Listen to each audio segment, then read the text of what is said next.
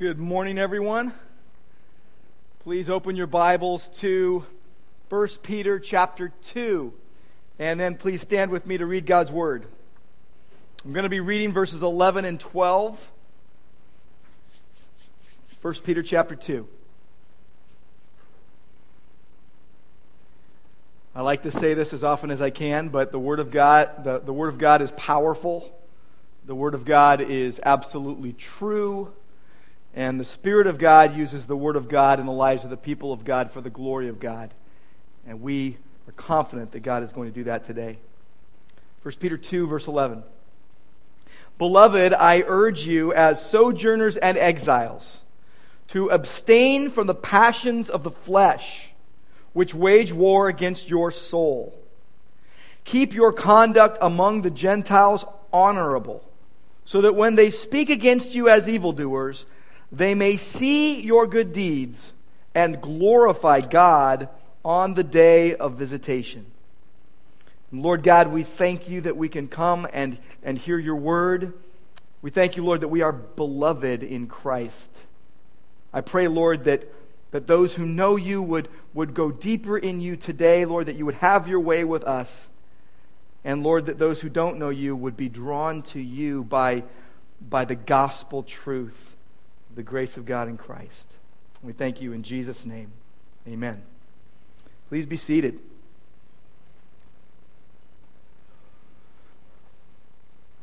Should be no surprise for Christians to hear that they are in a spiritual battle. Should be no surprise at all. But it might be a bit more of a surprise when Christians find out that the battle is not just outward, but it is also inward as well. Because the battle going on is one for the souls of mankind. The ultimate reason that believers in Jesus are alive on earth today is to glorify God and to point people to Jesus Christ. So when Peter starts talking about living honorably in Christ before unbelievers, it seems that we should really listen up about what he's saying because what he's doing is giving marching orders for the church. He's giving marching orders for the battle. There is this uncivil civil war going on internally, and there is an all out attack on the outside. I'm reminded of 2 Timothy chapter 2, where it says that no soldier in active service entangles himself in the affairs of everyday life, so that he may please the one who enlisted him as a soldier. Today we're talking about living honorably in Christ in the midst of this battle. And what we're going to focus on is first, why do you need to live honorably in Christ? What is that all about to, to live honorably in Christ? Why is that necessary? And then how do you do it? How do you live honorably in Christ? And then what we'll see last is the results. What results from living honorably in Christ? So, first and foremost, why do we need to live like this? Why is it such a big deal that what we think and say and do and how we relate to people matters so much? I think it's a good question, and I think we need to have a really good answer for it. In 1 Peter chapter 2 verses 11 and 12 have an awesome answer for it. And the reason that it's such a big deal, and why it's so necessary to live righteously for Jesus and the gospel is first because God expects obedience from his children. And secondly, because the world is watching. And that's really going to run through these questions today because God expects obedience from believers, those who have placed their faith in the Lord Jesus Christ. They have believed in his work on the cross, his finished work on the cross, his shed blood on their behalf, that he substituted himself in their place, and they have placed their faith in Christ alone for salvation apart from any works that they could do. And God is saying that the reason why they should live an honorable life, the reason why they can't just say, Well, I believe all these good things, why does it matter how I live? is because God expects obedience from his children and the world is watching. And it has a lot to do with ownership, it has a lot to do with citizenship, and it has a lot to do with discipleship. And so we'll be looking at those concepts as well. God expects obedience, and the world is watching. When you think about living honorably in Christ, what that means is that you are living in such a way that you are pleasing to God, that you are living before believers and unbelievers alike in such a way that falls in line with Jesus saying, I came that they might have life and have that life abundantly. So you are living in victory, you are walking in victory in Christ. You are living daily with the reality that your salvation is a free gift of God's grace. And you're living in such a way as to praise God and please God and point others to Jesus Christ. Now, when you look at this letter that Peter has written, it was such a beautiful letter. I love the way Peter writes. He writes, he gets straight to the point. He, he's, he's telling them the truth, and he's, he's, he's writing to who he calls elect exiles that are suffering persecution for their faith in Christ. And it's a beautiful letter he writes because he reminds them about how much they've been given in Christ. The magnificent gifts of God's grace, the, the doctrines of God's grace that, by which they have been saved, and that God has, has done the saving. And he is encouraging them that, that they should be comforted. That God's love in saving them and, and their faith and their love for Jesus. And he's letting them know what the basis of that is. The basis of any endurance that they display, really. They're in the midst of persecution and they're being mistreated, and, and the basis of their endurance is built upon God's amazing grace in Christ. How they've been born again to a living hope through the resurrection of Jesus. Been born again through the living and abiding Word of God. And they have an identity. We looked at this last week this identity in Christ, security, and assurance of God's saving work in their lives. And this security is based upon who God is, what God has done. It's not based upon their own ideas, but about what God says in His Word. You can trust God's word. It is authoritative. It is without error. It, is, it will never lead you astray. He has caused them to be born again. He has given them a living hope. They have been born again by the living and abiding word of God, as I said, and they are chosen and royal and holy and possessed by God. We looked at that in depth last week, that God possesses his people. Therefore, they are guarded. Therefore, they are protected. Therefore, they are kept. Therefore, they are secure. And they have peace in Christ no matter what happens in life. That's what we've seen. But now, what happens is Peter gets very, very specific.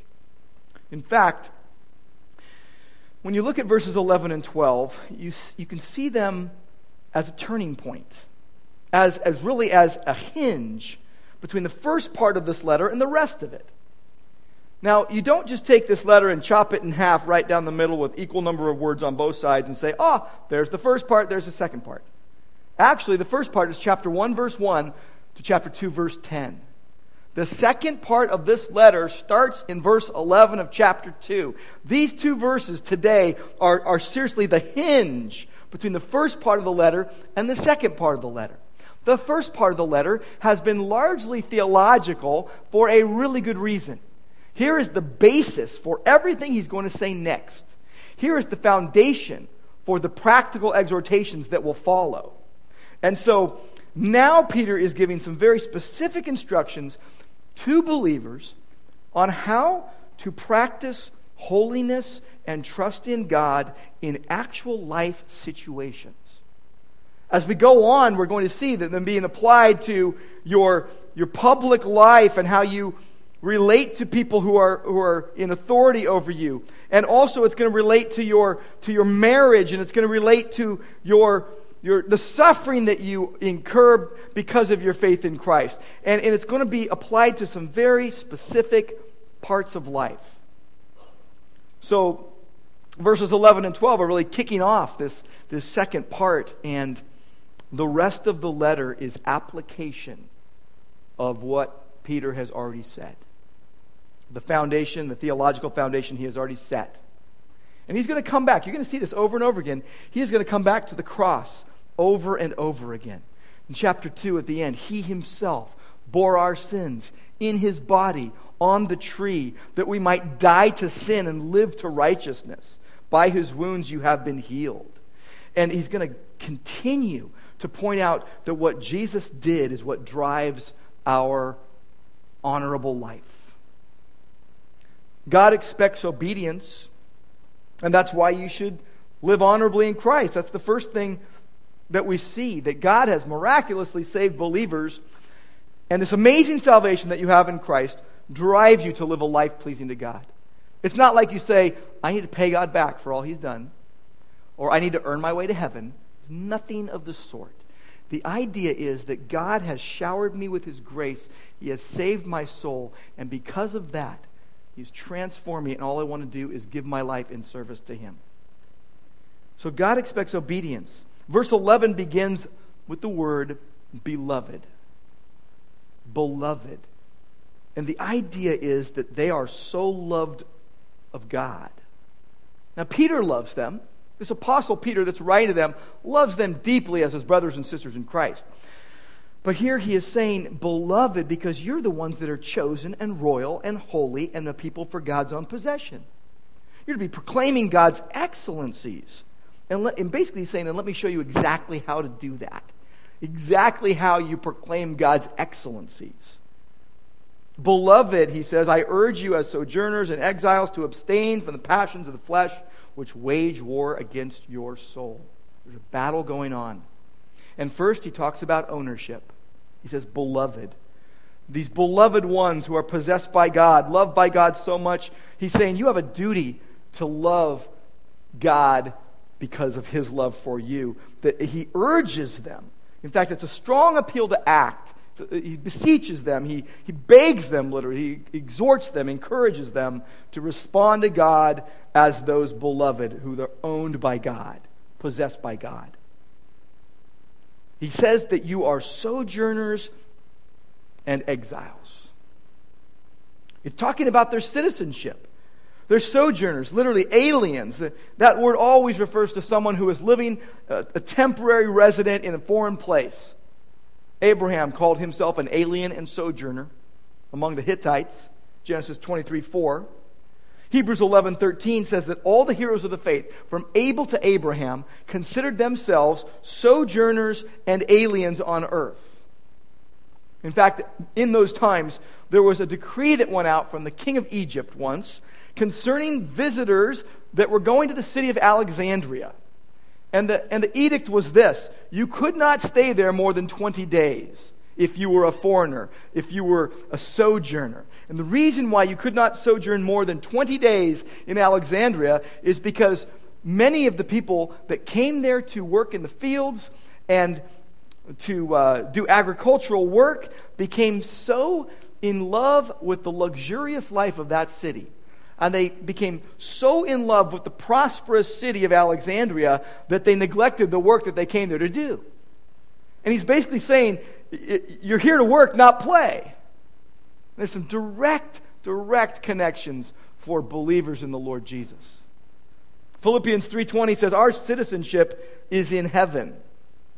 You could say, well, you know, I, am a citizen of America or another country uh, of your origin, but the Bible says that your citizenship, your true homeland, is heaven if you're a believer in Jesus. And it says that from there, from heaven, we eagerly await a Savior, the Lord Jesus Christ. So if you are a Christian today, your, your citizenship is in heaven. There's no membership card. You know, you can't carry it, you know, electronically or in your wallet or your purse. It's just, it's just, it's settled by God. And, and he says that you're, you're exiles. It's a parallel word to sojourners, but it basically means a stranger. You're a visitor, you're a non resident, you're pilgrims. You got a brief stay, you're non owners. That's what Hebrews 13 14 says. Here, here on earth, we do not have a lasting city. We are seeking the city which is to come. And remember what Peter called them in 1 Peter chapter 1 verse 1. I mentioned it already, elect exiles.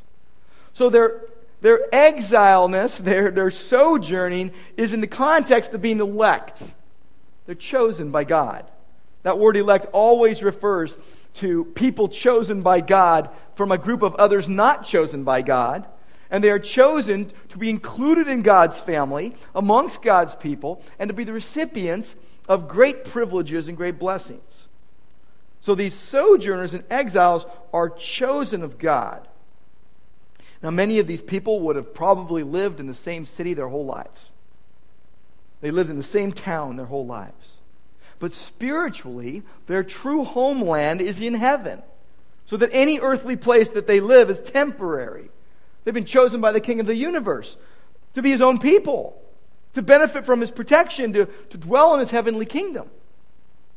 And so, the reason why you, you need to live an honorable life in Christ if you're a Christian is because of God's ownership of you, your citizenship, it, that, you, that God expects obedience from those he chooses. Because he says that you are to abstain, verse 11, abstain from the passions of the flesh. That's what you're to do, that's what you're to obey. How exactly do you live an honorable life in Christ? Verse 11, abstain. Abstain from fleshly lust. They rob you. They, they rob you of peace. They're at war with you. So you don't have peace, you have, you have war if you don't abstain. And then verse 12 t- says, maintain an exemplary life. Live an outward life that dovetails with the inner realities that are true about you if you're a Christian. If you're a professing Christian. That's a better way to put it, too. Professing Christian. Because the jury's out on all be- people who say they're believers. Because you tell, saying that you're a believer doesn't, doesn't automatically make you a believer. God is the one who saves people.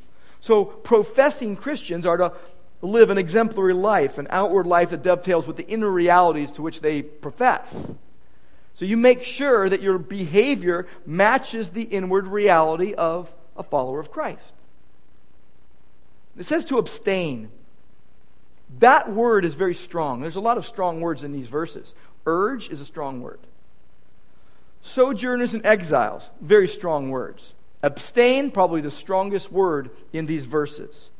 Abstain does not mean that, hey, you've been sinning every day, cut down to five days a week. You know, Monday through Friday is okay, but the weekends are off limits. No, that's not what it means. Abstain means to, to stay away completely, to get away completely from. You, you, you're supposed to, to put away from yourself the, the lusts of the flesh, the passions of the flesh. You're supposed to refuse. You're supposed to say no. And no means no in God's economy. And, and you're supposed to abstain from these passions of the flesh. And what does that mean? What are the passions of the flesh? They are anything to do with your sinful nature. Anything to do with your sinful nature. A lot of people come into the Christian life and the jet stream of their, of their sinful nature just kind of like whoosh, comes into this. And they think all these things are okay because, hey, God hasn't zapped me with a lightning bolt, so I guess I'm all right. I want you to look at Romans chapter 8 with me. A lot of people love that chapter because it's a very awesome chapter to love. It's one of my favorites in the whole Bible. We're going to go there, and then we're going to go to, to Galatians chapter 5. But first, Romans chapter 8. I want you to start with me at verse 5. It says this For those who live according to the flesh set their minds on the things of the flesh, but those who live according to the Spirit set their mind on the things of the Spirit. And this is talking about believers and not and unbelievers. So believers set their minds on the things of the Spirit, which would be the Word of God that the Spirit of God uses in the lives of the people of God for the glory of God. The unbeliever would set their minds on the things of the flesh because that's pretty much all they've got to go on.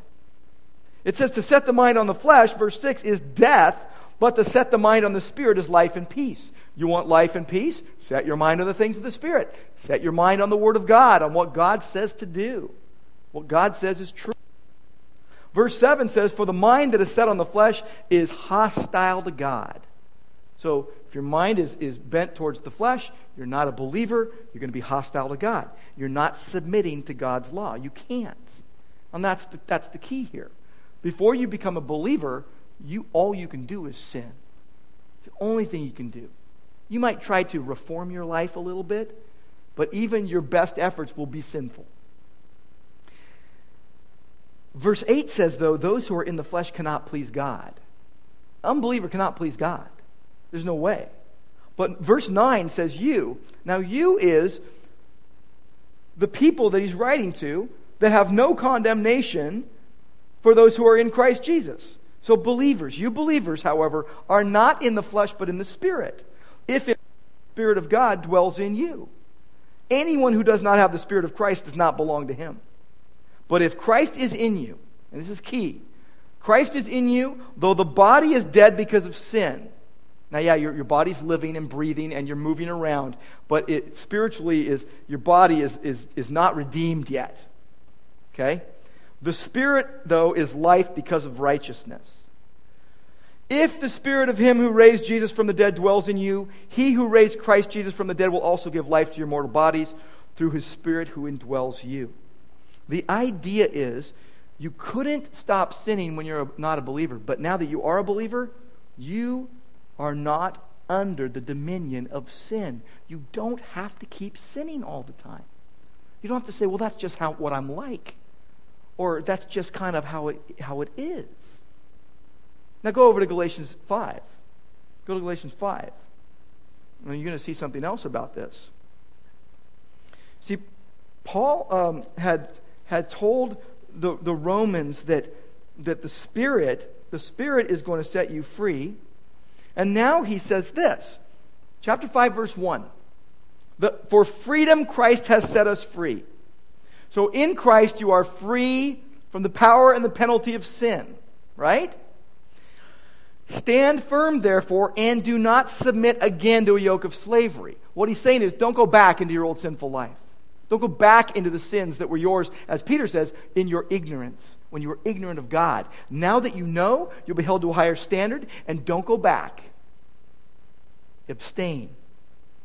Over in verse 13, he says, You were called to freedom, but only use but only do not use your freedom as an opportunity for the flesh, but through love serve one another. Through love, serve one another. For the whole law is fulfilled in one word you shall love your neighbor as yourself. If you bite and devour one another, watch out that you are not consumed by one another. Verse 25 If we live by the Spirit, let us also walk by the Spirit. Let us not become conceited, provoking one another, envying one another. Back up to verse 16 Walk by the Spirit, you won't gratify the desires of the flesh. Peter has already told them to not let their lives be molded by the desires that were theirs in their ignorance. Chapter 1, verse 14. But now what he's saying is, you should not even let such desires have an active place in your life. Get rid of them. Abstain means to keep away, and it's in the present tense, which basically means to continually keep it away from you. Continually push it away. Continually be on your guard. Continually keep away from sinful desires. Don't let yourself indulge in them in any, at any time. They're always off limits, they're always bad for you. So you can't take a vacation from being a Christian and go, I'm just going to go dabble in some of my old life. Now, what are the deeds of the flesh? Uh, well, Galatians 5 actually has a list. And before I read the list, I want you to know that some of you are going to say, Well, I'm not doing any of that, so I'm off the hook. No, you're not. Because at the very end of the, of the verses I'm going to read, it says, And things like these. It's covered. Whatever you're into, it's covered. Okay? Now, the deeds of the flesh are evidence which are immorality, impurity, sensuality, idolatry, sorcery, enmities, strife, jealousy, outbursts of anger, disputes, dissensions, factions, envying, drunkenness, carousing, and wait for it, things like these. Okay, so you're not off the hook. Either am I. Before you came to know Christ, you couldn't help but sin. You were living under the dominion of sin couldn't help but follow after your fleshly lusts. It was automatic. Ephesians 2 tells you you were dead in your trespasses and sins, in which you formerly walked, according to the course of this world, according to the prince of the power of the air, that's the devil, according to the spirit that is now working in the sons of disobedience, that's evil. Among them, too, we all formerly lived in the lusts of our flesh, indulging the desires of the flesh and of the mind, and were by nature children of wrath, even as the rest. We were under a sentence of death and condemnation because of our sin. But if you're a Christian, once you came to know Christ, once you yielded to Christ, and He drew you to Himself by His love and His grace, you now have the ability, you need to mark this down, you now have the ability to say no to sin. You didn't before. You didn't have a choice before. You now have the ability to abstain from sin. And God commands you to abstain. He expects obedience. He expects us to put up much more of a fight than most of us do when we're dealing with sin. And it doesn't matter what it is. Could be on that list, or maybe it's not. Maybe it's things like those. 1 John 2, verse 15 says, Do not love the world or the things in the world. If anyone loves the world, the love of the Father isn't in him. For all that is in the world, the lust of the flesh, the lust of the eyes, the boastful pride of life, is not from the Father, it's from the world. The world is passing away, and so are its lusts. But the one who does the will of God lives forever. We all are dealing with the battle. We are all, believers are all in the war. The good news, by the way, according to Romans 8:23 is that when we see Jesus, our unredeemed humanness will be redeemed. We wait for that. We we wait for that, but for now, the battle rages. The battle rages on. Some Christians oblivious to a battle raging on because they've given in long before. Peter is saying, and the Holy Spirit is speaking, danger, big sign, danger, keep out. Don't go there. It's bad for you. There's war being made on your soul. So purge that stuff from your life. Eliminate that stuff from your life. Don't do it. Would you knowingly swim with piranhas? None of you would knowingly swim with piranhas. Some of you are saying, well, how fast do they go? Would you knowingly swim with alligators? You're sitting there thinking, that's, come on, that's ridiculous. Would you hold a rabbit, a rabid squirrel in your hand? Some of you are like, hmm, I don't know, maybe. Would you play with a menacing guard dog? No way. Would you play with grenades? then why, for Christ's sake, would you play with sin? dabble in sin, allow sin to just, as God says not to do, reign in your mortal body so that you would obey its lusts. The will of God for you is to who believe in the Lord Jesus is to run to Jesus for refuge from yourself. Don't trust yourself. Don't be smug in any way. When I have no reason to be smug. You have no reason to be smug. We should not trust ourselves. We should trust in the Lord with all our heart and lean not on our own understanding. Now, we're in padded seats in a climate controlled room. So it's way easier to go, well, come on, come on. You know, I don't know about this. Yeah, well, if you were a persecuted Christian that was running for your life, you might be a little more intent on keeping, on keeping this word very close to your heart and going, I'm doing that. I'm doing that. The command to abstain, a very significant, significant command. I, I want you to know how significant it is. It's, it's more significant than you know. When you're born again, you're regenerated by the Holy Spirit, you get new life in Christ, and you get new desires for holiness. You want to do what God wants. You have a new life in Christ, but it dwells in your old, unredeemed, sinful flesh. This jar of clay, this earthly container. But here's the awesome thing that I want you to see the command to abstain, very, very significant.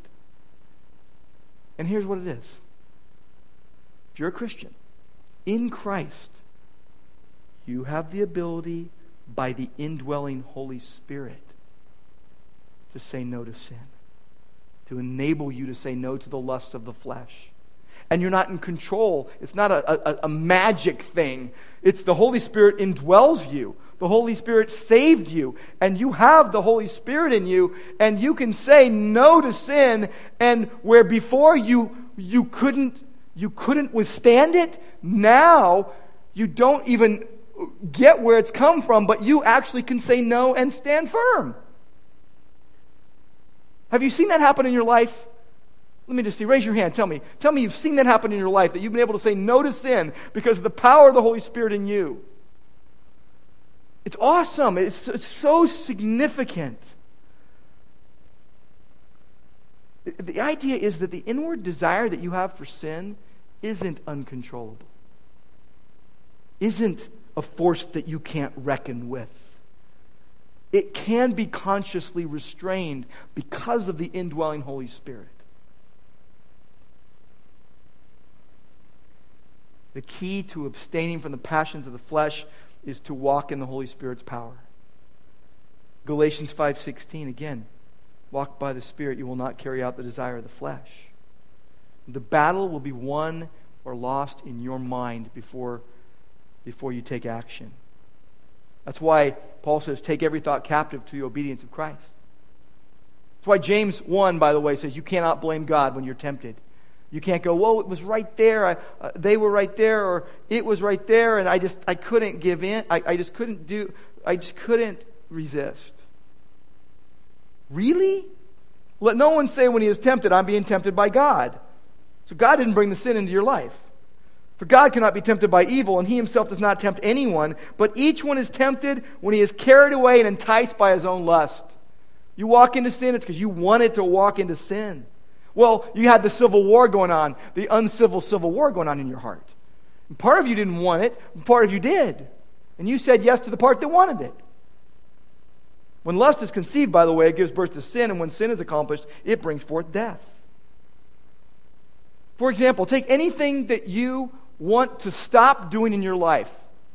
Let's just say you go, I want to get in better physical shape and I want to work out more and I want to eat better.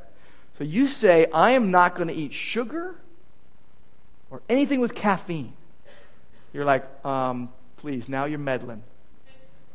Because those are addictive substances, and I'm addicted to those, and I could wean myself off those substances.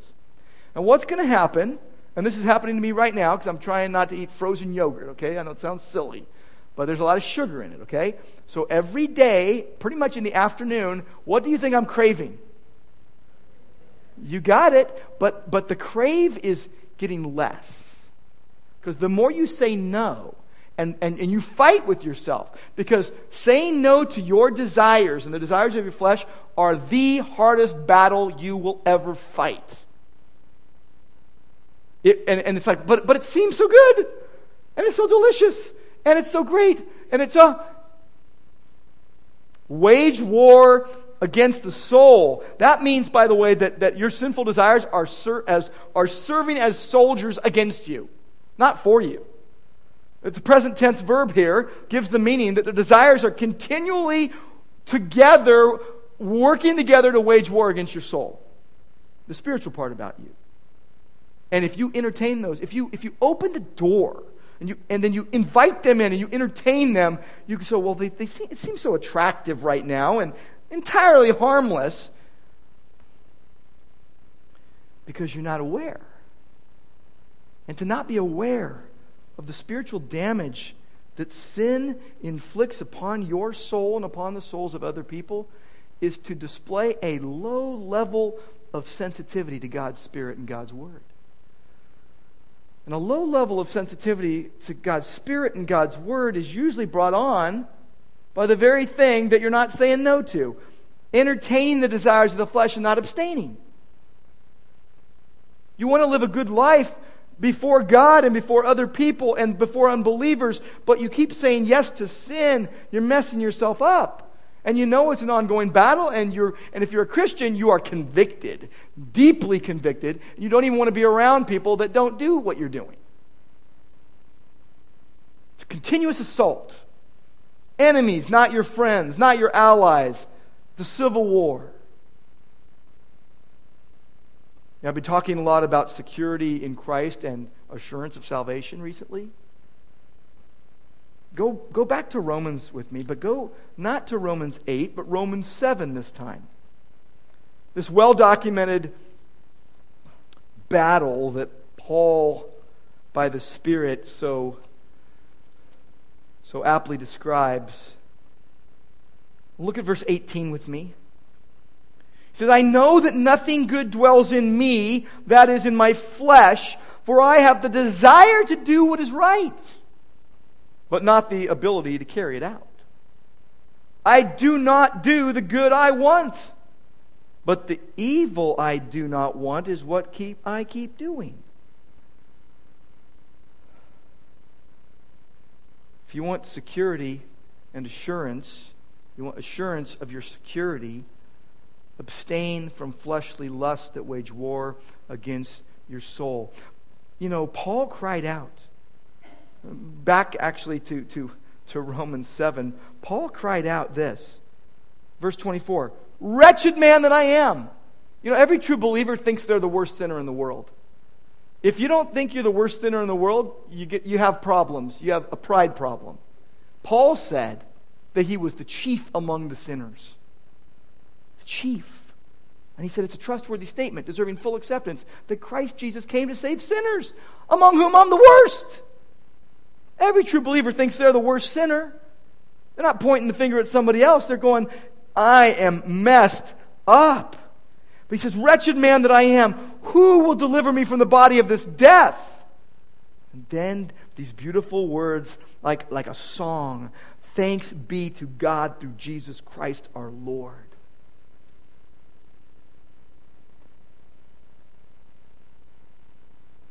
We're being told all the time by this crazy, mixed up, upside down world we live in that sin is okay. Tozer put it this way you want to get an accurate picture of the human race? Just take the Beatitudes and flip them on their upside down, flip them on their head. There's your human race. We're being told all the time by this crazy, mixed up, upside down world that the passions of the flesh are actually good for us and that they're our friend. And those, those are lies from the pit of hell.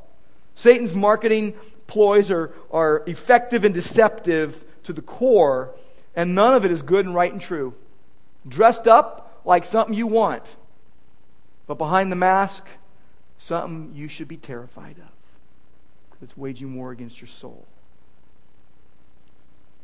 The world's deceptive practices are, are like a picture on a billboard. You drive by a billboard, and there's this juicy, beautiful hamburger on the billboard.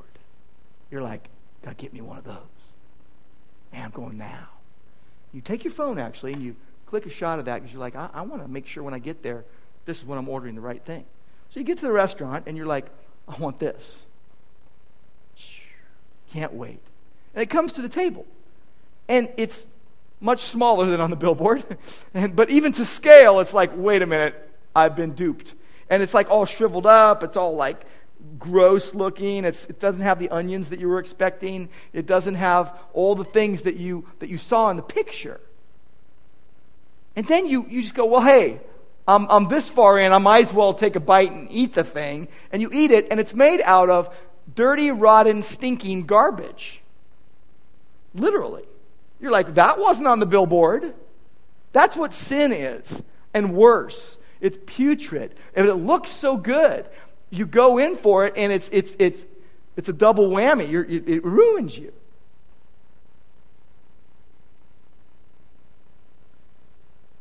If you go to a. Uh, Let's say you go to a banquet and someone says to you, Don't eat the food. You're like, But the food looks so good. It's the best looking food ever. You're like, It's poisoned. It's poisoned. It's going to ruin you. It'll get in your stomach and make you do all sorts of things you don't want to do. From both ends, you know, and you're like, but it looks so good.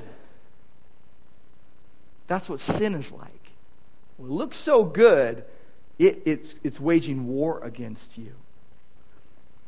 I want you to know that God wants so much more for you than that.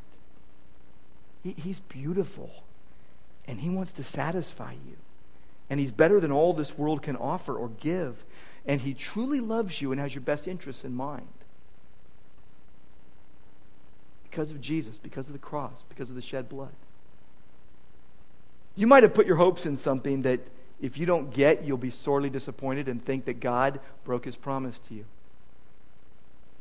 You've set your heart on something you don't even realize you've been ensnared by because you're acting as if God made a promise to you that He never made.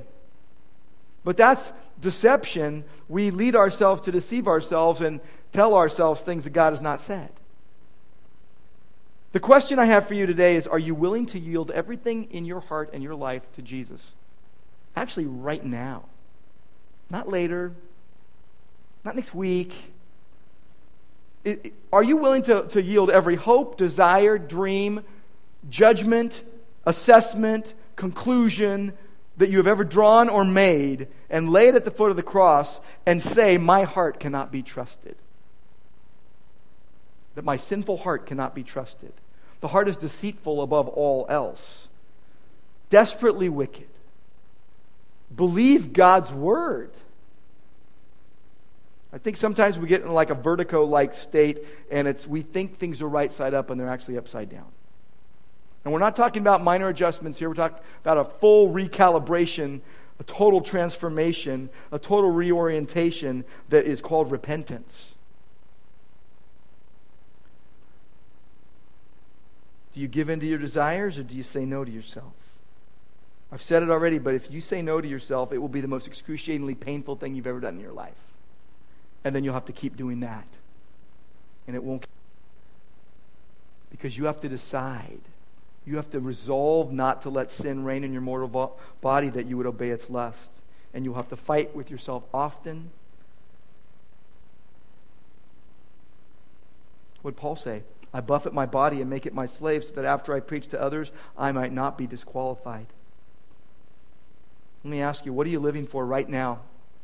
I don't mean like later. I mean right now. I mean this moment. What are you living for? Who or what is your greatest desire? Yourself, someone else, or Jesus and the gospel? Who's calling the shots? Jesus said, My sheep hear my voice, and they listen to me, and I give them eternal life, and they shall never perish, and no one will snatch them out of my Father's hand. Galatians 6 says, Don't be deceived. God is not mocked man reaps what he sows. So to the Spirit, you'll from the Spirit reap eternal life. So to the flesh, you'll from the flesh reap destruction. Big question. What needs to immediately change in your life right this moment? Do you know what it is. What needs to be confessed? What needs to be shared with others who will hold you accountable?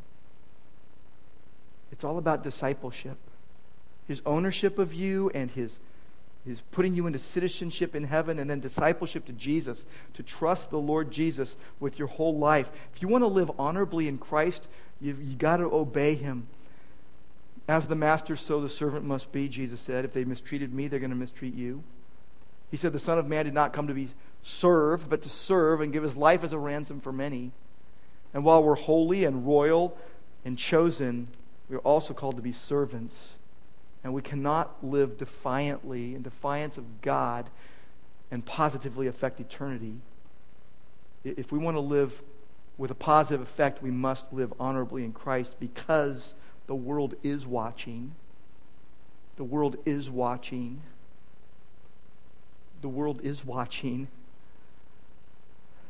I'll tell you, the next verse, verse 12, is like, here's what you should do. Verse 11 really is, here's what you shouldn't do verse, verse 12 is here's the positive flip side. The world that we're saved from as believers is in desperate need of a Savior and is watching the lives of those who believe. God uses the gospel message as a magnet to draw others to Himself. And it's the gospel message spoken, and it's the gospel message that has gotten down into the souls of believers and transformed their lives, their observable lives. It's interesting if, if you have this if you have this response to, to the world is watching, many people would. But I want privacy. I want to live a private life. If you only knew how unprivate your life really is, you're a person of interest to many. Spying and monitoring is going on of your habits and your actions and your responses. There are surveillance cameras pretty much in the places you don't think there are. There are credit card tracking devices and they're, they're tracking your online habits and there are video cameras in stores and other places public and, and they're, they're, they're, they're, they're checking out your purchase histories and, your, and the location service on your phone. They know where you are all the time. The movements are being tracked. There are aerial photography going on so that when you are privately in your backyard you can be seen. Insurance companies are, are checking out your medical records to see what to, to market you next and don't get all messed up about that. It's just the way it is. But what you should really be concerned about is that you are a person of interest being watched because verse 12 says, Keep your conduct excellent, honorable among the Gentiles, among those who don't believe. So that when they speak against you as evildoers, which is bound to happen, your good conduct will be. They may see your good deeds and glorify God on the day of visitation. What that means is they will see your good deeds and they will repent and believe and be saved.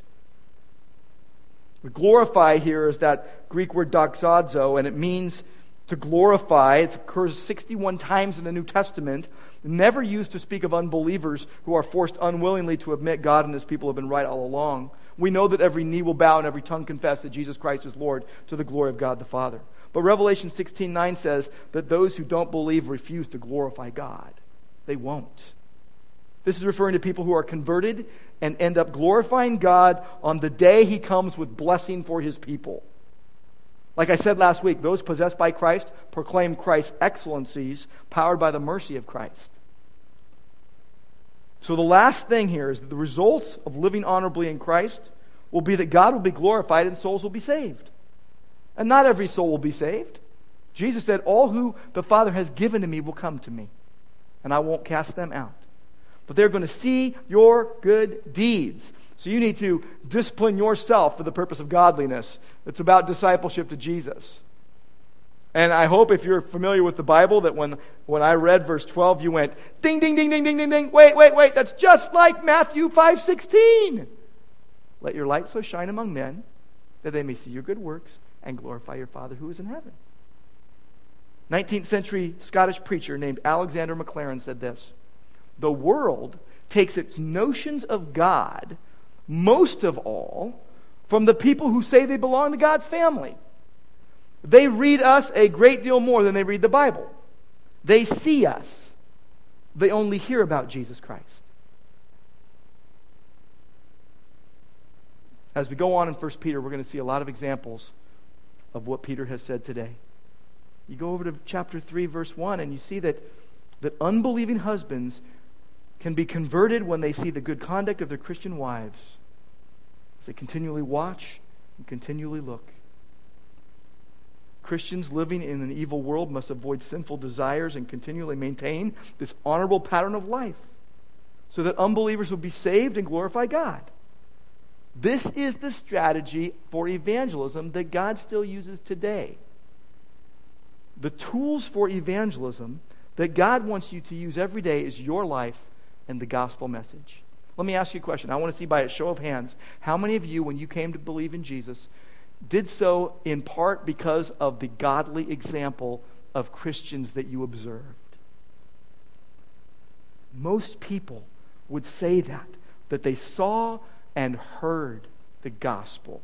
They heard the gospel message and they saw it lived out. And, and, and it was amongst their coworkers, their, their classmates, their neighbors, their teammates who were ambassadors for Christ. And if you were a child when you came, to faith in Christ, your mom and dad fed you and clothed you and protected you. So anything you told them, anything they told you, you would say, Yeah, I trust you. I trust you to tell me the truth. So they told you the gospel and you believed it because you had observed their life and you knew. You Didn't have to think about it. Let me tell you the primary reason, and then we'll close. The primary reason why you should live honorably in Christ is so that God would be praised and people would be saved. You are a person of interest to unbelievers. I think it's so easy for us to think that we're doing the right thing when we're not. I was driving through Los Angeles yesterday to go see my son run for a college uh, cross country team. And as I did, I went through a pretty rough part of LA uh, on the freeway. And as I went under an underpass and on the overpass, there was a homemade sign.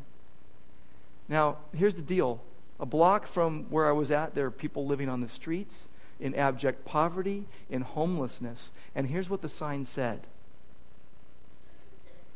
Save the Arctic. You've got to be kidding me.